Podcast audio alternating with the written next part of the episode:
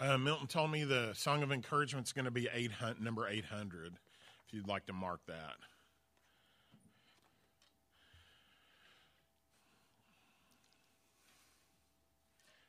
So, uh, did you hear that Willard Scott, the NBC weather forecaster, just passed away, age 87?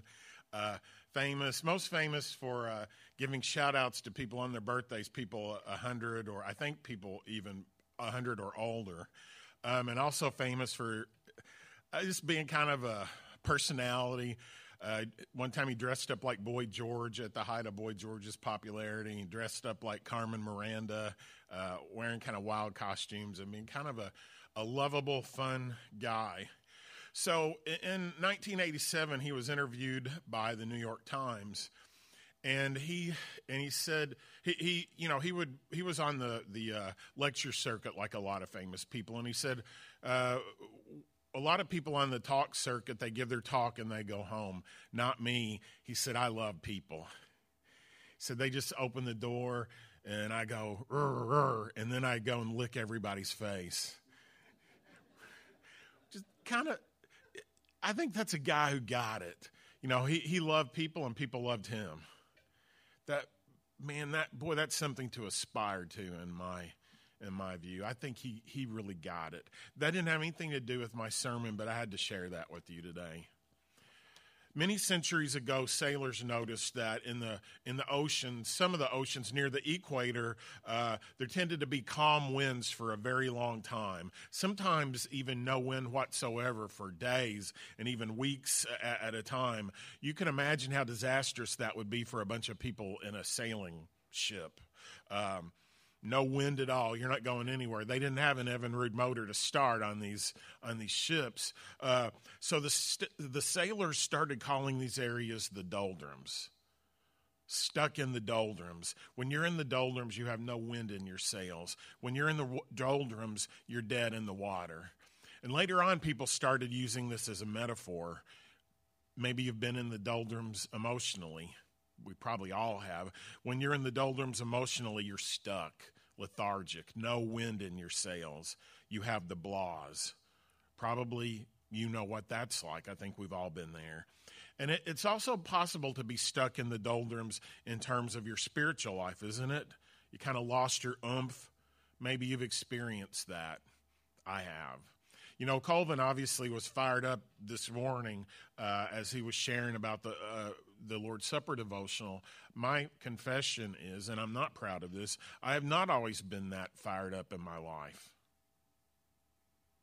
I've not always been fired up. Um, there may be times in life when we've lost our oomph, spiritually speaking. And I, I, want to call your attention to one New Testament verse this morning, Romans from Romans chapter 12. This occurs in a very practical section in Romans uh, that's really describing uh, pr- practical Christian living. And even more specifically than that, it's a, it's a section discussing living a life of love. First, love toward God, and then very specifically, how to love each other the right way. And it's in the context of that discussion uh, that these instructions take place. Romans 12 11. God's word says, Never be lacking in zeal, but keep your spiritual fervor serving the Lord. Never be lacking in zeal, but keep your spiritual fervor serving the Lord. How many of you, when you read that, say, Yeah, I can do that no problem? I got that covered. Anybody? Nobody. I think for most of us, when we see uh, words like this, that's pretty daunting, isn't it? It's pretty intimidating. Never let your zeal lag. Keep your spiritual fervor at a fever pitch. Be zealous always. That's a pretty overwhelming thought, I believe. Maybe I can do that for a while, but can I keep that up for years? Decades? A lot of folks in here have been living the Christian life for decades. Isn't it more than a little daunting to, to think about that? Especially when you have bills to pay and mouths to feed, jobs to do, and a limited amount of energy. You know, sometimes I think if I can just keep keep going and keep on keeping on, that's probably about the best that I can do. Maybe you've never been there. But per- perpetually zealous with real spiritual fervor, that may be more than I can pull off. Maybe I should just speak for myself, but I suspect that most believers have an experience much like mine, where your spiritual life has peaks and valleys. There have been times in my life when I really have been on fire spiritually. I think back to when I was a college freshman at what is now the Hilltoppers for Christ campus ministry. We had a group of about 60 students, and my freshman year through this ministry, we had 30 baptisms in that campus ministry. That's more than one every two weeks. Let me, and people would get called in the middle of the night to, there's another person ready to get baptized. Let me tell you, that was exciting. And our Tuesday night devotionals were powerful. The singing was enthusiastic. The speaker, typically biblical and relevant and challenging. Hearts were being touched and lives were being changed. God was doing marvelous things. And looking back on it, it sort of felt like being in the middle of the book of Acts in the Bible. And I was learning a lot and I was growing in my faith. And sometimes when I was driving home after one of our devotional gatherings, I felt like I was on cloud nine and a half spiritually. Maybe you've had some mountaintop times in your life when God's grace was fresh and amazing. Uh, his love for you was real, and your relationship with God and your awareness of His presence in your life was so real it was almost tangible, it was almost palpable in times like this, prayer is very powerful. You pray, and it's almost like you can hear angels singing in the background. Uh, you, it's a delight to come to the church gathering and sing God's praises. And when you read scripture or hear it preached, God speaks to your heart, and you genu- genuinely encounter Him through His words. But very honestly, life isn't made up only of mountaintop experiences, is it? I mean, let, us I think we can be honest with each other. We're family, right? We should be real. Through much of life, you're kind of slugging it out in the trenches. If you know what I'm saying, you got to get up and go to work and run errands and pay the bills and fulfill multiple responsibilities. And sometimes in your life, as time goes by, your faith may not be spectacularly hot. It becomes kind of evolves into something kind of solid and sturdy, steady. And God's grace may not seem as fresh and new as it did when you were a baby Christian, but you're still amazed by it.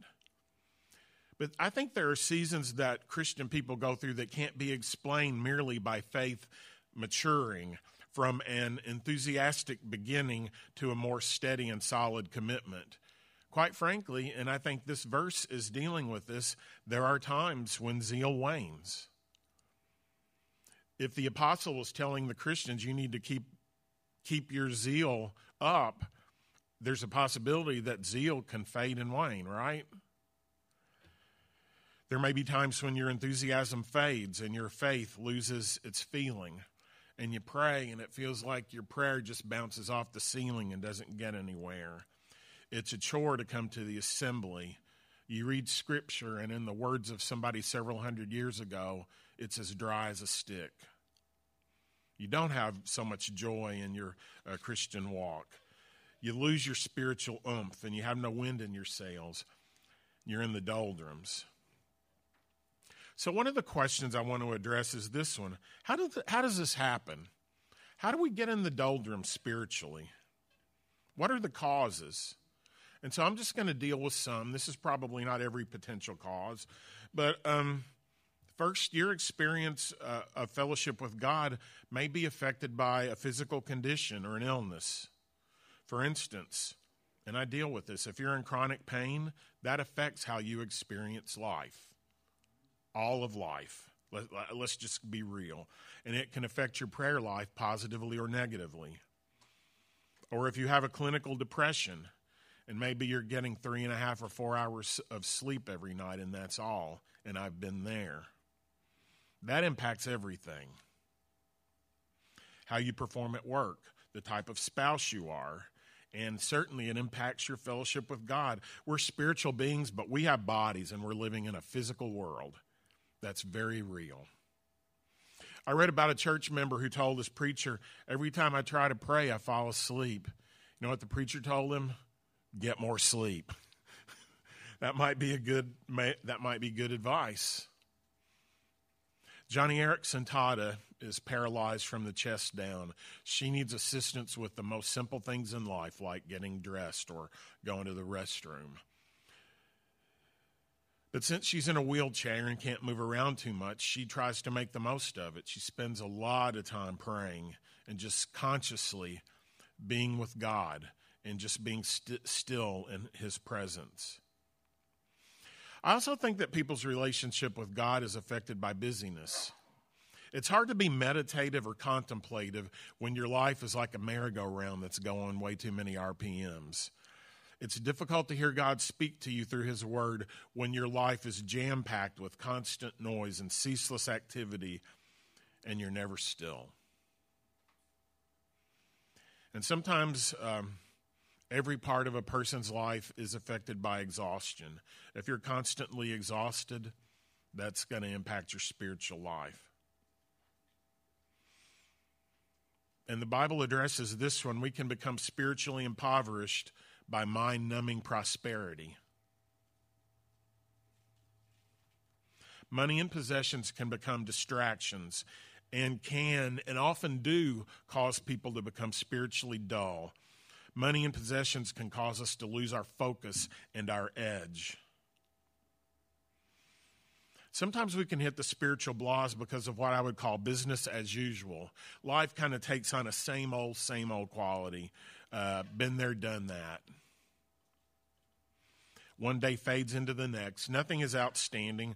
Uh, there may not be a lot of zest for anything in life, including the things of God, because you're in business as usual mode, uh, just steady. Uh, you may spiritually get into the doldrums.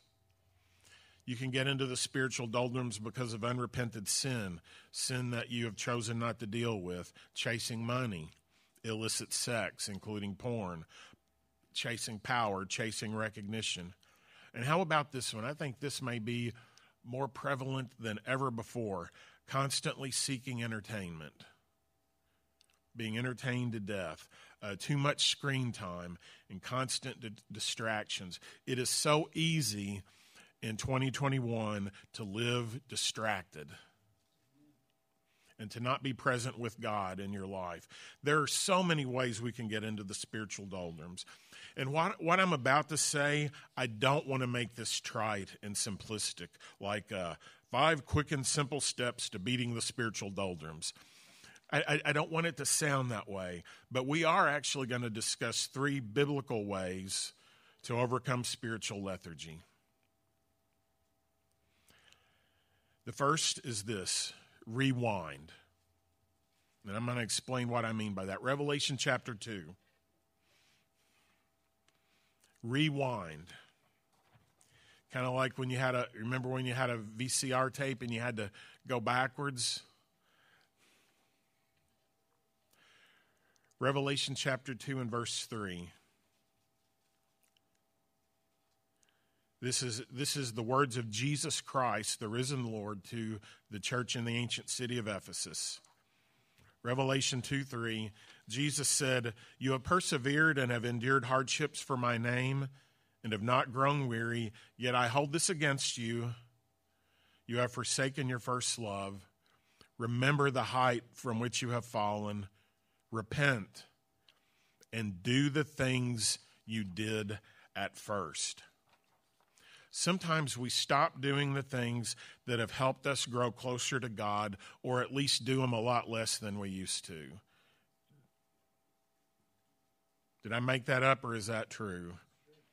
Sometimes we stop doing the things that have helped us grow closer to God, or at least do them a lot less than we used to.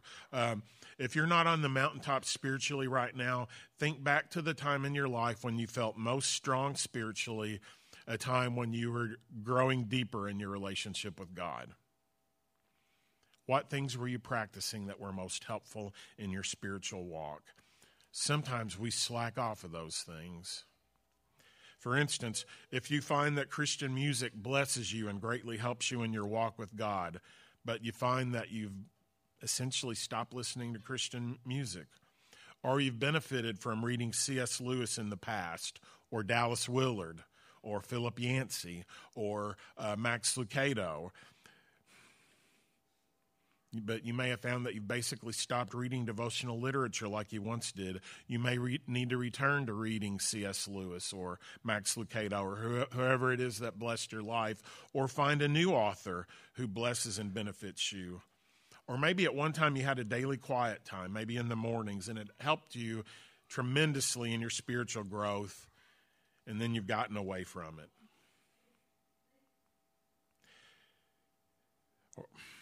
Or maybe there was a time when you were actively serving in the church's ministries, but now, eh, not so much. Rewind. There's a time when we need to rewind the tape and renew some habits that have blessed us and built us up in the past. So, first of all, rewind. Secondly, reconnect. One of the greatest blessings God has for us is deep Christian fellowship. If I'm lying, call me out on it. One of the greatest blessings God has for us is deep Christian fellowship. You may know that the book of Proverbs says, As iron sharpens iron, so one man sharpens another.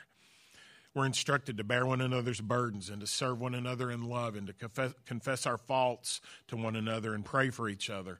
There was a Christian minister and writer, Ray Stedman, who said this When a, a person becomes a Christian, there are two things he can't say to other Christians. He can't say, You don't need me. Because every part of the body is needed, right? There are no vestigial organs in the body of Christ. God made only one you. And you have a unique contribution to make to the kingdom with your unique set of life experiences and your unique, uh, your, your unique set of gifts and your unique viewpoint. There's only one you. So you can't say you don't meet, need me because God placed you in the body and made you a part of the body. A Christian can't say you don't need me, and a Christian can't say I don't need you either because we need each other. Would you, if you believe that, would you turn to your neighbor and say, We need each other? We need each other. Can you imagine trying to live the Christian life completely on your own without any fellowship? What a long, hard haul that would be. You may find that you need the fellowship of the Thursday night group. Uh, we're meeting on six uh, at six thirty. Uh, we we uh, gather around Scripture but a big part of what we do, equal, at least equally, I would say, is we share our lives, we share fellowship. Both of those are crucial. Um, or it could be that you need to regularly meet with a Christian brother or sister. I, have been getting together with Fridays on Fridays for lunch with Jeff, and often Milton is there, and a couple of other people have joined us uh, as well. Uh, guys, if you want to be a part of that, you can text me and find out where where we're getting together on that particular Friday. Uh, on Friday, Jeff and I talked about our lives and we talked about basketball too. Uh, I think that's how it's supposed to be. I think that's a good thing. And it could be, and it could be that uh, a group of ladies want to get together at some point in the week. I, I was, uh, I was a, a, church that I was uh, a part of. A group of ladies got together started getting together when things were pretty discouraging at church. And they, uh, the last I knew, it was about 20 years later, and they were still getting together regularly, sharing their lives. Um, may need maybe that you just need to find one Christian and get together regularly, have a coffee and prayer time together. But we we need each other.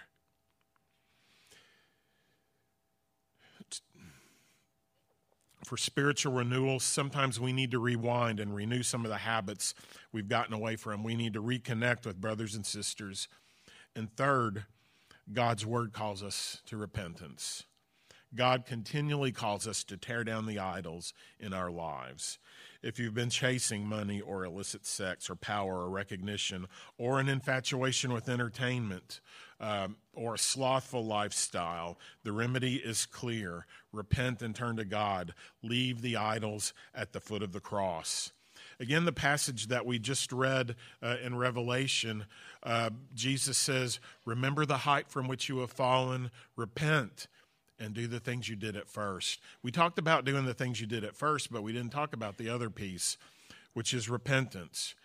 Repentance is supposed to be a regular part of the Christian life because we're all sinners.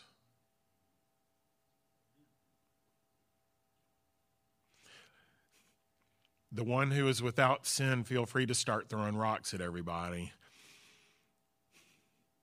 But repentance is supposed to be a regular part of the Christian life. We need to constantly bring our sins to the foot of the cross for healing and renewal and restoration.